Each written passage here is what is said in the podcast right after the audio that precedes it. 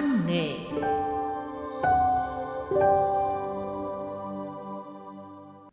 Thưa quý vị và các bạn, Lê Đình Trung sinh năm 1996 tại xã Đông Minh, huyện Đông Sơn, tỉnh Thanh Hóa. Dẫu không được đào tạo bài bản về viết văn, nhưng Lê Đình Trung lại có tới hàng trăm tản văn và nhiều truyện ngắn đăng trên các tờ báo trung ương và địa phương. Nhìn chung, những tác phẩm của Lê Đình Trung hấp dẫn bạn đọc bởi giọng văn mượt mà, thủ thỉ, cách dẫn kể chuyện tự nhiên gần gũi. Dẫu là những câu chuyện bình dị giữa cuộc sống đời thường, nhưng dưới ngòi bút của Trung lại thấm đẫm tính nhân văn sâu sắc. Sau những cái giờ làm công việc ờ, chính thì tôi tìm đến viết như một cách để giải tỏa áp lực của mình. Chủ đề chính trong những cái tác phẩm viết của tôi tập trung về ờ, quê hương đất nước, chủ yếu về cái vùng đất vùng quê nơi ờ, mình sinh ra. Tôi có chèn vào đấy những cái thông điệp về à, tình yêu con người, về phân biệt à, giới tính, các vấn đề về môi trường. Thông trên núi Sơn Viện là truyện ngắn tiêu biểu của phong cách viết văn của Lê Đình Trung. Truyện ngắn đã đạt giải nhì trong cuộc thi truyện ngắn Tiếng vọng thời đại năm 2022 do tạp chí Văn nghệ Sứ Thanh tổ chức. Thông qua nhân vật Thảo, Diệu và những người thân trong gia đình, tác giả đề cập đến vấn đề phân biệt giới tính. Nói về truyện ngắn Thông trên núi Sơn Viện, tác giả Lê Đình Trung cho biết thêm. Tác phẩm của tôi à, viết về à, à, chủ đề đấy là quan niệm cổ hủ về việc phân biệt giới tính của một người cha với cái đứa con gái của mình nên là dẫn đến những cái bi kịch của cuộc đời và dẫn đến cái hiểu lầm của cái đứa con và dẫn đến cái sự đứa con đấy là phải rời xa quê hương mình trong suốt 10 năm về những cái nỗi đau mà do người cha đã vô tình gây ra. Bên cạnh đó thì tôi cũng có thêm những cái thông điệp về ờ, ô nhiễm môi trường, về sự ờ, khai thác thông một cách ờ, không kiểm soát dẫn đến tình trạng những cái thông nó bị ứa máu. Trong chương trình Trang văn nghệ tuần này, biên tập viên Thường Vân xin giới thiệu tới quý vị và các bạn truyện ngắn Thông trên núi Sơn Viện của Lê Đình Trung. Truyện ngắn được thể hiện qua giọng đọc của Thủy Dung. Mời quý vị và các bạn cùng nghe. Chiếc xe buýt chợt ních người, đưa tôi trở về ngôi làng nhỏ dưới chân núi. Đã gần 6 giờ sáng, nhưng trời mùa đông vẫn còn tối lắm. Tiếng gà nhà ai gáy te te trong hừng đông u ám, nghe the thắt lòng. Xe dừng cuối con đường quốc lộ, tôi bước xuống xe, cả người lâng lâng như say. Nhưng tôi nào có say xe bao giờ? Hay tôi say đất? Mười năm đủ dài để từ quen hóa lạ. Tôi đã đi khỏi làng này lâu đến mức lạ cả mùi đất nơi đây. Phải mất một lúc tôi mới thôi cảm giác nôn nao và định hình lại được cảnh vật xung quanh. Làng hồ vẫn hay xuất hiện trong những giấc mơ của tôi với hình ảnh mẹ ngồi trên chiếc giường tre, một tay phe phẩy quạt mo, một tay gãi rôm ở lưng em dịu, du hời. Dù còn còn ngủ cho lành, để mẹ gánh nước rửa bành con voi. Muốn coi lên núi mà coi, coi bà triệu tướng cưỡi voi đánh cồng. Cơn mơ nào Tôi cũng vừa chạy vừa khóc tu tu, Ú ớ gọi, Mẹ ơi, Diệu ơi. Tôi thấy mẹ với em Diệu rõ lắm, Gần lắm, Nhưng càng chạy lại càng xa. Mẹ dắt tay Diệu về phía núi Sơn Viện, Rồi biến mất vào trong rừng thông. Tôi chạy đến nơi Thì bóng mẹ và em đã tan đi như làn khói mờ ảo. Xung quanh tôi Chỉ còn lại những cây thông khẳng khiu. Bỗng những cây thông mọc ra vô số con mắt. Những con mắt đỏ vằn tiêm máu nhìn tôi chằm chằm. Hàng thông vây xiết lấy tôi, thì nhau quất vào tôi giàn dạ những lần roi đến tứa máu. Máu loang khắp lưng, nhỏ từng giọt, từng giọt xuống nhuộm đỏ mặt đất. Những cây thông cười khanh khách hả hê. Tôi bị những tiếng cười dọa giật mình tỉnh dậy. Cả người bài hoài, mồ hôi túa ra khắp chán. Tôi nhớ ánh mắt mẹ trong mơ, nhìn tôi buồn thăm thẳm. Hình như Mẹ muốn nói gì đó Nhưng chẳng thể cất lời Tôi bước, từng bước ngập ngừng. Con đường dẫn vào làng hồ Đã từng mòn gót dấu chân của tôi. Vậy mà giờ đây, Cảnh vật đổi khác nhiều quá. Cỏ lác, mọc chen với những cây lúa ma cao ngổng ngỗng. Mường nước tưới tiêu Cho cánh đồng lúa tốt bời bời năm nào. Nước trong vắt nhìn thấy cả những con cá lia thia bơi dưới đáy. Tôi và em Diệu vẫn thường men theo dòng nước để hái hạt cây cườm thảo về, làm những chiếc vòng tay. Này đã cạn khô. Dưới lòng mương, xác những con vật chết bốc mùi inh ỉnh làm tôi lờm lợm cái cảm giác buồn nôn. những tấm bìa các tông được viết lên sơn đỏ với dòng chữ Mua đất liên hệ 098XX Cắm đầy bờ ruộng Cứ cách một đoạn lại có một số điện thoại. Thì ra cơn sốt đất đã về tận tới ngôi làng nhỏ heo hút này. Làng hồ nằm tựa lưng vào núi Sơn Viện Trên núi là bạt ngàn những bóng thông reo. Nhà tôi ở cuối con đường dẫn lên núi. Chiều chiều, Chị em tôi hay cùng mẹ lên Sơn Viện Để vơ lá thông khô về nhóm lửa. Lá thông thơm dịu dịu, Lửa bén nổ lách tách. Tôi thích nhất được hít hà cái mùi thơm của lá thông cháy. Lá thông trên Sơn Viện nhiều lắm. Chỉ một lúc là hai quang gánh của mẹ tôi đã chất đầy Những chùm lá thông khô tua tủa Trong lúc mẹ ngồi nghỉ ngơi, Tôi và em dịu tìm nhặt những quả thông dụng. Vừa nhặt vừa hái sim chín bỏ vào mồm nhai chóp chép. Tôi thè cái lưỡi đã bị nhuộm tím bởi sim của mình Trợn mắt dọa dịu. Ma đây, ma đây. Em giật mình Rồi cả hai chị em cùng ôm bụng cười ngặt nghẽo. Mẹ tôi cũng cười Nụ cười hiếm hoi trên khuôn mặt khắc khổ của người đàn bà Mới gần 40 tuổi. Mẹ để chúng tôi chơi cho đến khi mặt trời gom những tia nắng cuối ngày Về phía đằng Tây Thành một khoảng trời đỏ thẫm như màu máu Mới dục về. Hai bên quang gánh chịu nặng đôi vai Xô mẹ tôi nghiêng ngả theo từng nhịp bước, Tôi dắt em dịu theo sau. Bà chúng tôi đi ngược về phía bóng nắng. Em dịu là một em bé ngoan, Bố mẹ đi vắng. Tôi ở nhà trông em cả ngày, Nhưng không bao giờ dịu khóc. Em có nước da trắng như trứng gà bóc, Mái tóc ngắn nhưng đen và mượt. Đôi mắt em to, Lúc nào cũng long lanh nước, Khiến ai nhìn cũng muốn ôm em vào lòng. Em có thể ngồi cả ngày một góc để chơi với mấy thứ đồ chơi tẻ nhạt như tàu lá chuối, mấy cọng dừa hay với chiếc bẹ mo cau tôi kiếm được ngoài vườn. Chỉ khi nào buồn thật buồn vì nhớ mẹ, em mới chìa tay về phía tôi, giọng ngọng líu ngọng lô. Chị chảo, chị chảo, bế em, bế em. Những lúc như vậy, dù có đang làm gì tôi cũng bỏ ngang để đến bên dịu, vuốt lên mái tóc mềm mượt thoang thoảng mùi bồ kết, y như mùi tóc của mẹ. Tôi thơm lên đôi má phúng phính của dịu, rồi dụi cằm vào người em, làm em nhột cười rúc rích. Dịu cứ hồn nhiên và ngoan ngoãn như vậy, cho tới tận cái ngày em bỏ tôi và mẹ đi. Nhà tôi có tổng cộng 5 xào 7 thước ruộng, vụ thì nắng hạn nẻ đất, lúa cháy khô. Vụ thì ngập ngụa trong bão lũ, thóc nảy mầm trắng xóa trên cây. Bố tôi phải răng ruổi khắp những cánh đồng xa gần để đánh rậm kiếm thêm con tép con tôm. Từ tờ mờ sáng, Trời còn chìm trong hơi sương, mẹ nắm cơm cùng ít muối vừng vào lá chuối cho bố. Bố tôi nhét đùng cơm vào túi áo giản di bộ đội đã bạc phách màu thời gian, rồi vác dậm lên vai. Bên hông đeo lủng lẳng một chiếc giỏ tre. Tay còn lại, ông xách mõ dậm rồi chậm rãi bước ra khỏi nhà. Có những hôm bị tiếng động làm giật mình tỉnh giấc. Tôi chạy ra ngoài sân, đờ đẫn nhìn theo bóng bố nhỏ dần rồi lẫn trong màn sương sớm. Mặt tôi ướt đẫm sương lành lạnh. Đến khi mẹ gọi, tôi mới giật mình trở lại giường. Tôi chẳng biết lúc đó mình nghĩ gì cả, Mà lòng cứ nao nao, Màn mác một nỗi buồn không thể gọi thành tên. Khói thông thơm dịu, Thoang thoảng, đưa tôi trở lại giấc ngủ chập chờn ban sáng.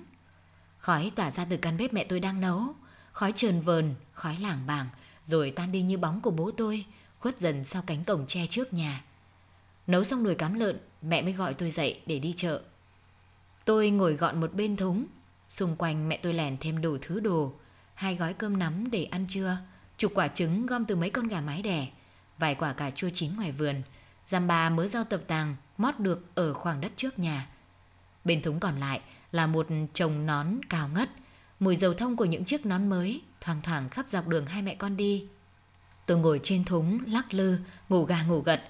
Trời vừa kịp sáng thì hai mẹ con tôi đến nơi. Mẹ dọn hàng ra một góc cuối chợ. Chợ quê một tháng chỉ họp hai phiên Nhưng để chuẩn bị hàng cho hai phiên chợ đó Không ngày nào mẹ tôi ngơi tay làm nón. Quê ngoại tôi là làng nghề làm nón nổi tiếng khắp vùng. Năm đó chỉ vì mấy con cá chuối đồng béo nần nẫn của anh chàng đánh rậm Có nước da ngăm đen, khuôn mặt chữ điền Với lông mày đen nhánh, chiếc mũi thẳng và đôi môi hình trái tim Mỗi sáng treo trước cổng nhà.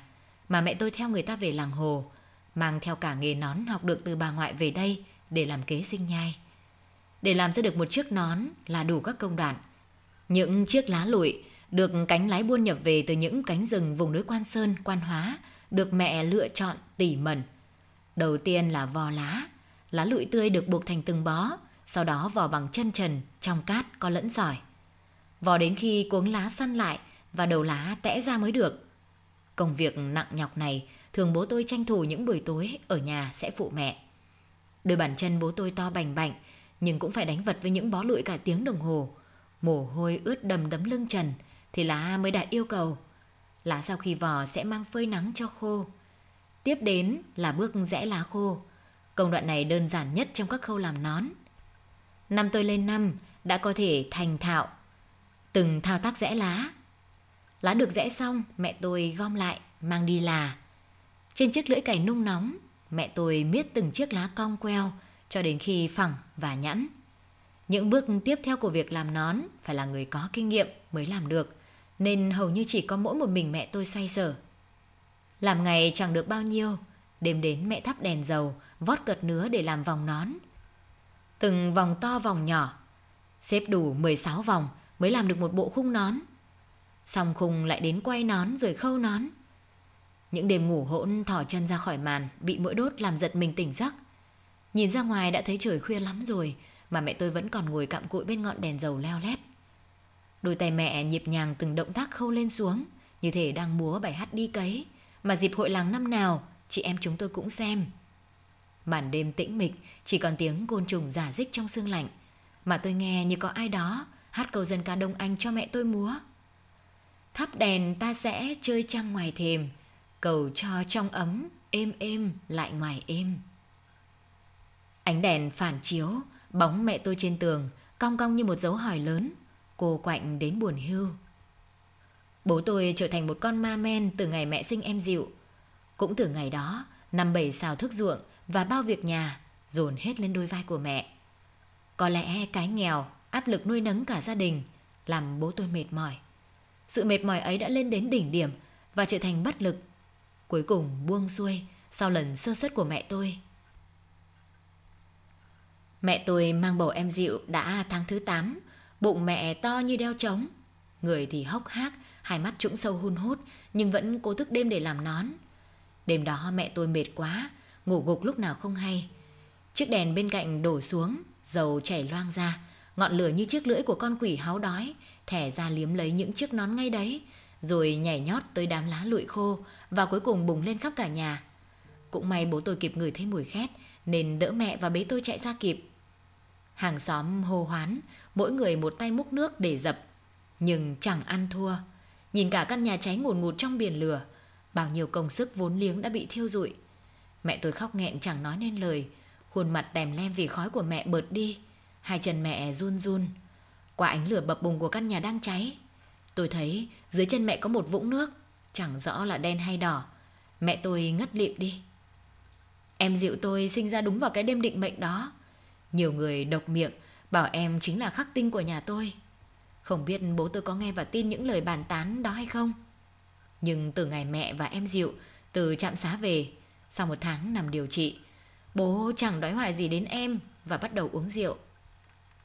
Mỗi lần say, bố thường chửi mẹ là con đàn bà không biết đẻ. Chị em tôi là lũ vịt rời vô năng, là cái thứ tán ra bại sản, báo hại cuộc đời ông. Mẹ tôi bế em dịu trốn đằng sau nhà, vừa du em vừa khóc. Tôi lay lay tay mẹ thủ thỉ. Mẹ ơi, mẹ đừng khóc. Mẹ lau nước mắt, nhìn tôi nở nụ cười vặn vẹo. Cầu hát dù nghẹn nghẹn nơi cổ họng, phát ra những âm thanh méo mó, làm em dịu ngằn ngặt khóc. Đêm hôm mẹ ở trạm xá, nép bên cánh cửa phòng hộ sinh, tôi nghe ông trưởng trạm nói với bố điều gì mà chuyển dạ nhanh, đờ tử cung, bằng huyết rồi vô sinh. Tôi chẳng hiểu, chỉ thấy mặt bố tôi sầm lại, thất thần, hệt khuôn mặt của mẹ khi tỉnh dậy sau cơn hôn mê. Nghe thấy ông trạm trưởng nói.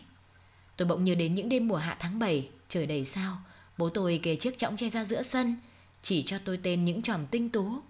Kể cho tôi nghe về cây cầu ô thước, nối hai bên bờ sông Ngân Hà, để Ngưu Lang và chức nữ gặp nhau mỗi năm một lần. Rồi bố kể những câu chuyện ngày bố còn bé bằng tuổi tôi, thường lẽo đẽo theo ông nội đi đánh dậm. Ông đã cực khổ như thế nào mới có thể một mình nuôi bố tôi lớn. Tôi nghe đến nửa chừng thì hai mắt díu lại. Trước khi chìm hẳn vào giấc ngủ, tôi vẫn kịp nghe loáng thoáng. Lúc chuẩn bị về với tổ tiên, Ông chỉ mong mỏi duy nhất một điều rằng bố tôi sinh một đứa con trai để nối dõi tông đường. Em dịu đẻ thiếu tháng, cơ thể nhỏ bé, suốt ngày ốm đau. Em uống thuốc còn nhiều hơn cả bú sữa mẹ. Nhưng em như cây thông trên núi Sơn Viện, nhỏ bé mà rắn giỏi và khao khát sống mãnh liệt. Tôi thương em dịu nhiều hơn khi em lớn lên mà chưa bao giờ được bố công kênh trên vai hay làm ngựa để chạy nhong nhong như hồi tôi bằng tuổi của em. Bố tôi hầu như ngày nào cũng say. Ông chỉ tỉnh duy nhất trong ngày vào lúc sách can đi mua rượu. Ngày nào gặp tôi, thằng Sơn cũng bảo Bố mi vừa sang nhà tao mua rượu chịu đấy. Thằng Sơn là bạn của tôi, nhà nó ở giữa xóm. Cả hai đứa nhà đều nghèo như nhau, nhưng tính ra tôi may mắn hơn nó, vì bố nó mất từ ngày nó còn đỏ hòn ấy. Mẹ nó, ngoài việc đồng áng, còn thêm nghề nấu rượu để bán kiếm tiền nuôi ba chị em nó. Những hôm mẹ tôi hết quang dầu, tôi thường rủ Sơn lên Sơn Viện để cạo nhựa thông. Chiếc nón sau khi được khâu hoàn chỉnh vẫn chưa thể đem bán ngay được mà phải quét bên ngoài một lớp quang dầu để bền hơn và đi mưa không lo bị ướt hay ẩm mốc. Quang dầu được mẹ tôi làm bằng cách pha nhựa thông với dầu hỏa. Trước đây, bố tôi vẫn thường lên núi cạo nhựa về cho mẹ. Nhưng kể từ ngày xảy ra vụ hỏa hoạn, hễ thấy mẹ lọ mọ làm nón là ông lại nổi điên đập phá. Những chiếc nón khó nhọc mẹ mới làm ra lại bẹp rúm gió khắp sân. Mẹ gom từng cái nón mà nước mắt ướt đẫm. Xung quanh lá lụi khô bay tứ tung, mẹ đánh len lén gom hết đồ nghề ra cái chuồng lợn. Mà số lợn đã bán sạch hết từ lâu. Để trả nợ, tiền vay dựng lại căn nhà nhỏ ở tạm sau vụ cháy. Mẹ sinh em dịu chưa được bao lâu đã lao vào công việc làm nón. Mẹ làm như thể mọi sự khốn khổ trong gia đình tôi đều do mẹ gây nên. Bàn chân mẹ nhỏ xíu, vò những chiếc lá lụi đến bật máu, mặt đỏ phừng phừng thở dốc từng hơi nhọc nhằn. Nhìn mẹ tôi giờ đây, có ai còn nhận ra người con gái đó từng là một trong những thiếu nữ múa đèn xinh đẹp nhất trong đêm hội làng năm nào? Mẹ mải miết làm nón ở chuồng lợn cũ. Lâu dần cái chuồng lợn như trở thành ngôi nhà của mẹ. Trời mùa đông, gió đông bắc thổi từng cơn thông thống vào chuồng lợn. Mẹ tôi lót một lớp lá thông cô ở dưới để ngồi làm nón cho đỡ rét. Tôi từng hỏi mẹ. Mẹ ơi, sao mẹ phải khổ vậy? Mẹ nhìn tôi bằng đôi mắt đỏ hoe, trực trào như muốn khóc. Sau này lớn lên con sẽ hiểu. Năm đó tôi 12 tuổi, chẳng biết sau này lớn mình có hiểu nổi những gì mẹ làm hay không. Nhưng bắt đầu từ đó, tôi học mẹ làm những chiếc nón đầu tiên. Sức con gái thường yếu, nên tôi cầm con dao chữ V chẳng đủ lực để cạo một lớp vỏ thông. Cũng may nhờ có thằng Sơn đi cùng phụ giúp. Tại mỗi gốc thông, tôi buộc một túi ni lông ngay dưới miệng cạo để hứng nhựa chảy ra. Đến khi nhựa thông đông cứng, đầy túi thì đi lấy nhựa và gom lại mang về cho mẹ. Để có được đủ số nhựa, có khi chúng tôi phải mất cả tháng, ngày nào cũng phải cạo một khoanh để nhựa có thể chảy liên tục. Nhựa thông ứa ra từ từ, rồi rớt xuống cái túi ni lông, đông lại thành từng dòng màu trắng đục. Sơn từng nói với tôi, nhựa thông cũng giống như máu của con người vậy. Mình cạo nhựa thông, không khác gì mình cắt máu người cả. Tôi khành khạch cười khi nghe Sơn nói như vậy. Cây vô chi, làm sao mà đau đớn như người được. Mà kể ra, nó có đau đớn đi nữa tôi vẫn sẽ cạo nhựa thông. Vì nỗi đau của nó, đổi lấy sự sống của cả gia đình tôi. Thế nhưng đôi khi, một mình đi dưới bóng thông xanh, nhìn những vết cạo chẳng chịt, tôi vẫn tự hỏi bản thân mình. Rốt cuộc những cây thông có đau không? Tôi mới học làm nón, nhưng cũng đã giúp mẹ được kha khá việc. Những vòng nón ban đầu cong vênh, dần dần cũng trở nên tròn đẹp và đều theo từng động tác vuốt ve cật che thoăn thoát của tôi. Hai người làm dù sao cũng nhanh hơn một, quan trọng hơn mẹ tôi không phải chịu cảnh lủi thủi một mình những đêm khuya khoát. Những lúc tôi và mẹ làm nón, em dịu chơi bên cạnh ngoan ngoãn với mớ lá lụi thừa cắt ra sau khi quay nón. Bố tôi vẫn suốt ngày ngật ngưỡng với gù rượu. Dạo này mỗi bận say, ông không chửi mẹ con tôi nữa, mà chuyển sang ngâm những câu ca dao than thân trách phận. Đại loại như thân em như tấm lụa đào vất phơ giữa chợ biết vào tay ai, hay thân em như hạt mưa xa, hạt vào đài cát hạt ra ngoài đồng. Vừa ngâm bằng chất giọng khê đặc của người say, tay bố vừa mấp máy như múa. Tại sao bố lại ngâm những câu đó? Tôi hỏi mẹ, mẹ lắc đầu. Cả mẹ và tôi khi đó đều chẳng ai hiểu ý nghĩa của câu ngâm khi say của bố tôi cả. Mẹ trả nợ gần hết, cuộc sống của gia đình tôi dần quay trở lại như lúc trước. Thì lại một biến cố xảy ra. Em dịu bị hen suyễn, em ho húng hắng, ho khủ khụ cả ngày. Mẹ tôi đã đưa em đến trạm xá để lấy thuốc mà mãi chẳng khỏi. Người em gầy sọp đi theo từng cơn ho. Đôi má bầu bĩnh của em, tóp lại, lộ cả xương gò má nhô cao. Em dịu của tôi rất ngoan, kể cả lúc ốm nằm co ro trên giường cũng vậy. Em rất sợ, sợ những viên thuốc xanh đỏ. Mỗi lần uống mẹ phải nghiền nhỏ viên thuốc, hòa ra cùng với đường. Thế nhưng vị đắng của thuốc chẳng giảm đi được bao nhiêu cả. Dịu cố gắng nuốt thuốc, nhưng vừa nuốt vào thì ngay lập tức ỏng ọc ra theo đường mũi, đường mồm. Em nôn thốc nôn tháo. Mẹ tôi vừa vỗ lưng em vừa khóc. Mẹ bỏ hết mọi việc để chăm cho Diệu. Bố tôi vẫn ngất ngưởng với những cơn say. Bệnh tình em Diệu thì chẳng có dấu hiệu thuyên giảm. Bỗng một buổi sáng, tôi và mẹ mừng rỡ khi em trông có vẻ tươi tắn và khỏe hơn. dịu đòi mẹ ăn cháo, từ em cầm thìa xúc hết một bát tô to. Em ăn như thế, đây là lần cuối em được ăn món cháo xương hầm với đậu xanh của mẹ. Mẹ tôi phải nhắc em ăn từ từ, kẻo nghẹn. Ăn xong em bảo tôi em muốn ăn sim. Tôi chạy một mạch lên sơn viện, hái một vạt áo sim, màu tím loang ra cả chiếc áo hoa tôi đang mặc. Sau khi hái sim xong, tôi chưa về luôn, mà nán lại nhặt mấy quả thông khô để cho em dịu có cái chơi. Lâu lắm rồi, kể từ ngày em ốm tôi chẳng lên sơn viện để nhặt thông cho em. Tôi về khi nắng quá đỉnh đầu. Trời mùa hạ oi nồng, mồ hôi lấm tấm trên trán, mớ tóc mai bết dính cả vào trán và mặt. Vừa đến sân tôi đã nghe tiếng khóc của mẹ. Tôi chạy vào nhà thấy mẹ đang ôm dịu, hai mắt em nhắm nghiền, mặt em tím tái, cả người em mềm oặt. Tôi vốc một nắm sim trong vạt áo, đưa về phía em, run run gọi. Diệu ơi, chị mang sim về đây. Tôi gọi em mãi, nhưng em tôi không trả lời. Diệu ơi, dậy ăn sim đi em, sim chín ngọt lắm. Đáp lại tôi vẫn chỉ là tiếng khóc của mẹ. Em Diệu của tôi chẳng bao giờ dậy nữa. Những quả sim vương vãi khắp nhà, những quả sim nát bét trong tay tôi tím thẫm. Mãi sau này, tôi vẫn trách mình. Giá như tôi về ngay, giá như tôi không nhặt những quả thông, thì em dịu của tôi trước khi rời xa thế giới này có thể nếm được mùi vị của cả tuổi thơ em.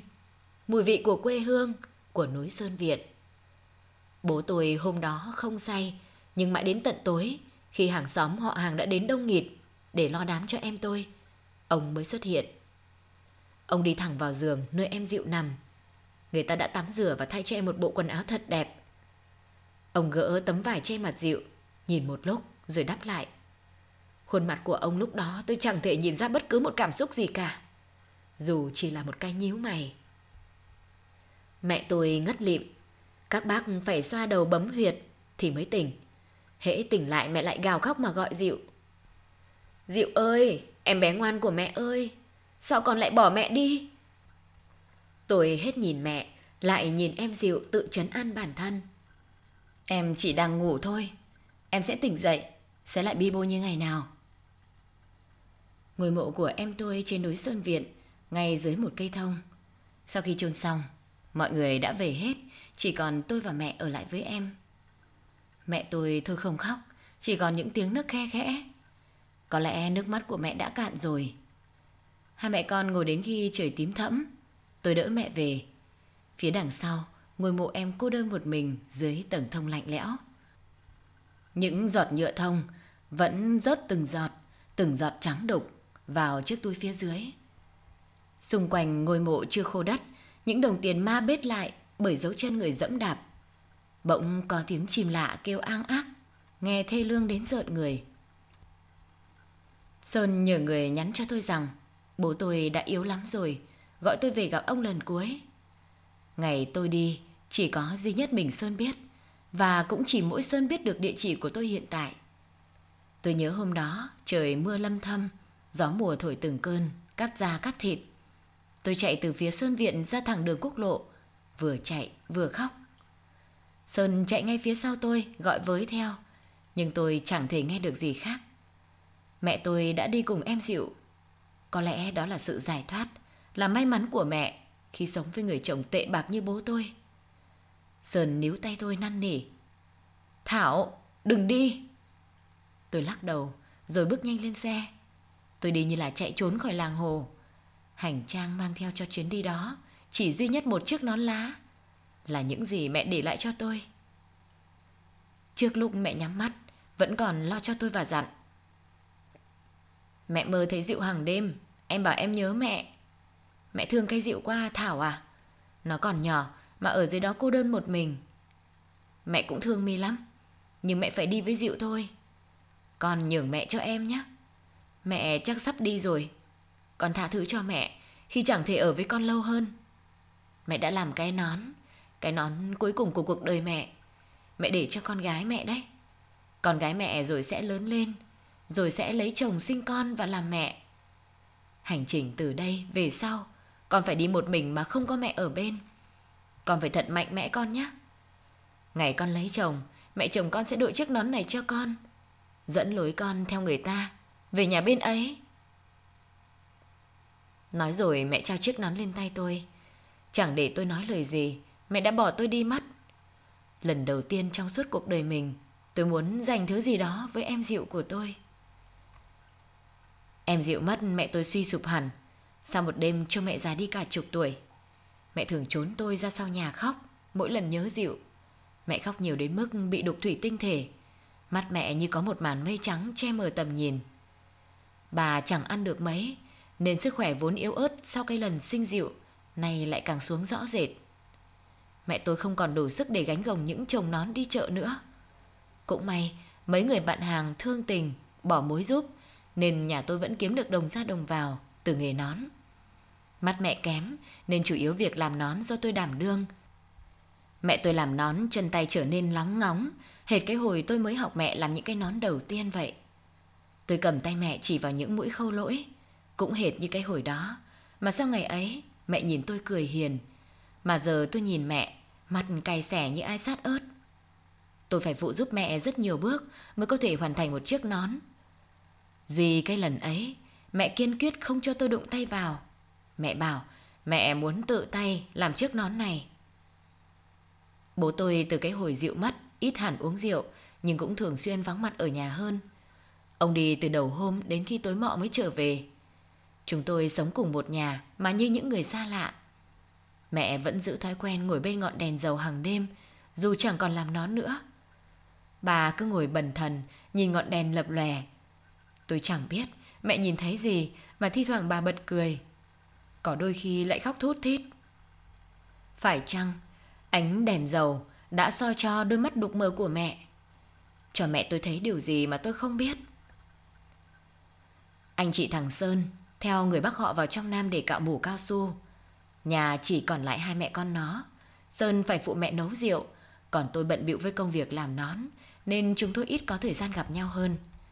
Những lần hiếm hoi đi giao nón cho người ta, gặp Sơn, tôi thấy người nó hốc hác hẳn, mặt cứ buồn buồn. Tôi hỏi mãi nhưng Sơn không nói. Tôi phải giả vờ giận dỗi, nó mới chịu hé lời. Thì ra mẹ nó sinh em bé, bố của đứa bé là ai? thì thằng Sơn cũng không biết. Nó có hỏi, nhưng mẹ nó không nói. Tôi lặng cả người, cái miệng tôi trở nên thừa thãi chẳng thốt được câu nào để an ủi nó. Nhìn Sơn, tôi chỉ biết thở dài thườn thượt. Mẹ tôi bắt đầu ho, cơn ho dai dẳng hệt như em dịu. Tôi lo lắng đến mất ngủ. Mẹ chấn an tôi rằng chỉ bị cảm nhẹ thôi. Tôi sợ lắm, sợ mẹ bỏ tôi đi như em dịu. Tôi làm nón ít đi, cả ngày chỉ bên mẹ. Bao nhiêu thuốc cũng chẳng thể cắt cơn ho của mẹ. Mẹ tôi thở khó nhọc, mỗi lần hô hấp tựa như cả núi sơn viện đè lên bộ ngực xẹp lép của bà. Nhiều đêm đang ngủ giật mình tỉnh giấc. Tôi phải của sang bên, chạm tay vào cơ thể gầy gò của mẹ, mới yên tâm ngủ lại. Nỗi sợ về cái chết của em tôi năm nào cứ thường trực như bóng ma ám lấy tôi. Và nỗi sợ ấy đã trở thành sự thật. Vào một ngày, Mẹ gọi tôi đến bên giường để dặn dò Và trao cho tôi chiếc nón Tôi cầm nón mặt méo sệch Mếu máu Hệt cái hồi mẹ đi chợ Quên không mua chiếc bánh rán vừng Mà mẹ hứa sẽ mua cho tôi Làm tôi háo hức chờ cả buổi Hôm người ta đưa mẹ tôi lên núi Tiết trời sang thu Heo mày thổi từng cơn gió Từ đỉnh sơn viện lành lạnh ngồi mộ lớn Nằm cạnh bên ngôi mộ nhỏ Dưới bóng thông Từ nay em dịu của tôi sẽ không phải cô đơn một mình nữa Tôi chợt thấy ghen tị với em Hôm ấy trước mộ mẹ Bố tôi đứng thật lâu, rồi đốt ba nén hương, cắm lên phía đầu mộ. Ông cúi gập người rồi quay gót đi. Khi bóng ông đã khuất xa theo đoàn người trở về nhà từ bãi Tha Ma, tôi mới chợt nhận ra dưới vạt cỏ mới đắp lên mộ mẹ. Hình như có giọt nước trong suốt như giọt sương động lại giữa buổi trưa mùa thu. Nắng nhẹ nhẹ xuyên qua từng tầng lá thông, rót từng tia như mật xuống hai ngôi mộ. Một mới, một cũ.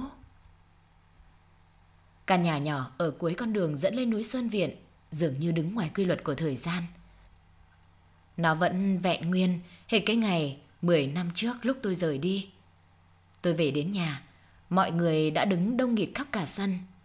Nhát thấy bóng tôi, đoàn người giặt sang hai bên để nhường lối. Dù 10 năm không gặp, nhưng ai cũng biết tôi là Thảo, đứa con gái của người đàn ông đang nằm hấp hối trong kia.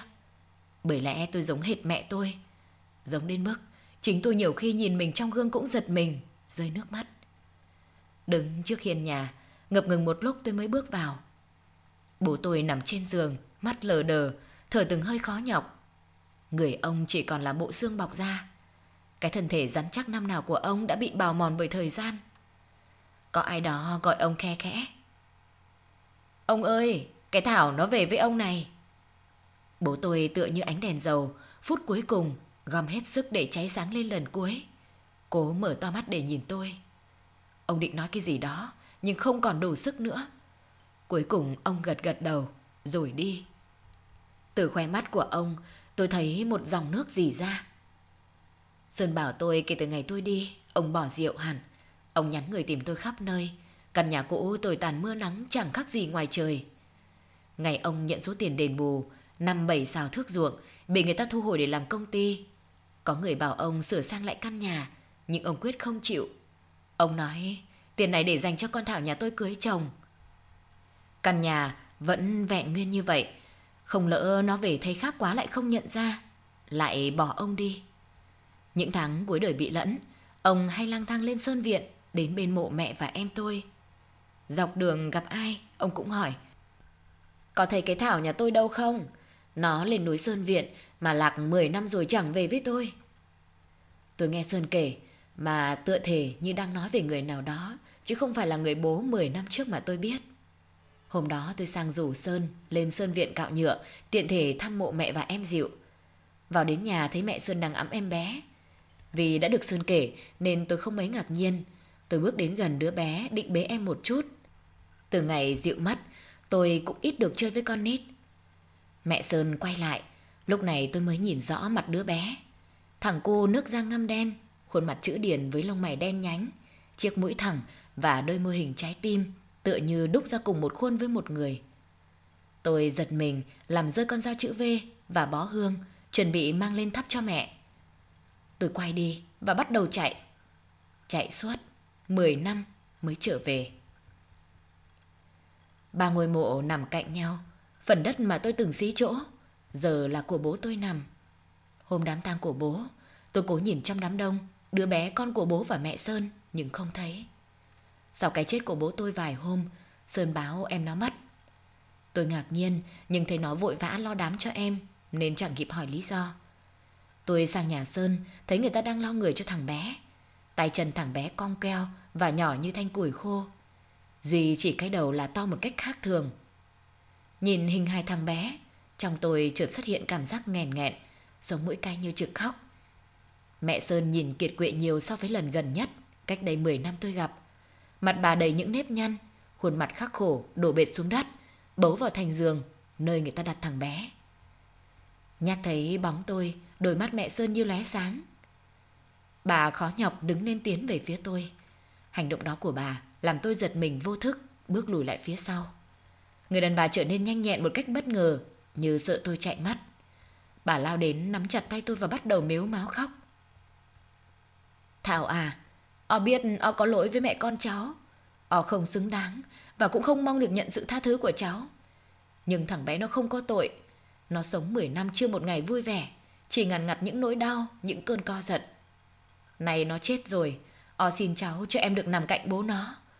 Đừng để thằng bé phải nằm một mình cô đơn. Như sợ tôi không đồng ý, bà quỳ dạp xuống để xin. Tôi vội đỡ bà dậy. Nó cũng là em cháu mà o. Vậy là có ngôi mộ thứ tư cạnh bố, mẹ và em Diệu tôi. Tôi nhận ra trên tấm bia mộ thằng bé, người ta khắc ngày sinh của nó, trùng với ngày mất của em Diệu. Sơn bảo vì chửa trong lén lút, sợ hàng xóm biết, mẹ Sơn phải dùng vải để nẹp bụng, nên đứa bé sinh ra ốm yếu và dị tật ở đầu. Cả người bại liệt chỉ có thể nằm một chỗ. Nó sống được 10 năm là cả một kỳ tích. Sơn hỏi tôi có còn hận bố không? 10 năm. Đủ lâu để những vết sẹo trên cây thông năm nào tôi cạo vỏ lấy nhựa, lành lặn trở lại. Suy cho cùng, bố cũng là người góp phần hoài thai và sinh ra tôi. Từng yêu thương và bao bọc tôi. Bố tôi trong những năm tháng bê tha vì rượu, ngoài chửi bới và đập phá đồ, chưa một lần đánh đập mẹ con tôi. Câu ca ông hát trong những cơn say năm nào, phải chăng đó là sự xót thương với mẹ tôi và rằng ông cũng có nỗi khổ tâm của riêng mình. Ngày tôi quyết định trở về, mọi sầu muộn trong tôi tựa như thể làn khói bếp năm nào trong căn bếp của mẹ nhẹ nhàng tan biến vào thinh không. Đêm đó mẹ về với tôi trong cơn mơ. Mẹ nhìn tôi, nở nụ cười hiền, khẽ gật đầu. Trên tay mẹ bế thằng em tôi. Phía đằng sau, bố đang công kênh em dịu trên vai để đợi. Tiếng em dịu cười giòn tan. Mẹ tôi đi về phía bố. Cả bốn người bước xa dần, rồi biến mất. Tôi không chạy theo nữa, mà nhẹ nở nụ cười, chào cả nhà. Lần đầu tiên trong suốt 10 năm, tôi không khóc khi mơ thấy mẹ và em. Chương trình Trang Văn nghệ của Đài Phát thanh và Truyền hình Thanh Hóa xin được khép lại tại đây. Chương trình do biên tập viên Tưởng Vân, các phát thanh viên Huyền Linh Thủy Dung, kỹ thuật viên Thanh Hằng xin kính chào và hẹn gặp lại quý vị và các bạn trong những chương trình sau.